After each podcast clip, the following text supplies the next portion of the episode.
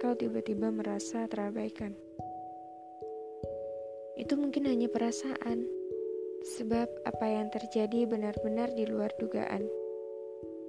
Ia yang kau sebut belahan jiwa, nyatanya tidak bisa memahami keinginanmu. Hmm, tunggu sebentar. Apakah benar dia tidak mengerti keinginanmu? Atau kau yang tidak mengerti keinginannya?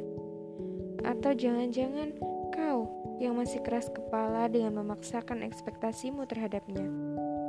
Padahal ia jelas sedang mengalah untukmu, untuk keinginanmu. Atau mungkinkah bahkan kau sendiri tidak dapat menjelaskan apa maumu? Cobalah kalian berbicara dan cari tahu apa yang sebenarnya terjadi.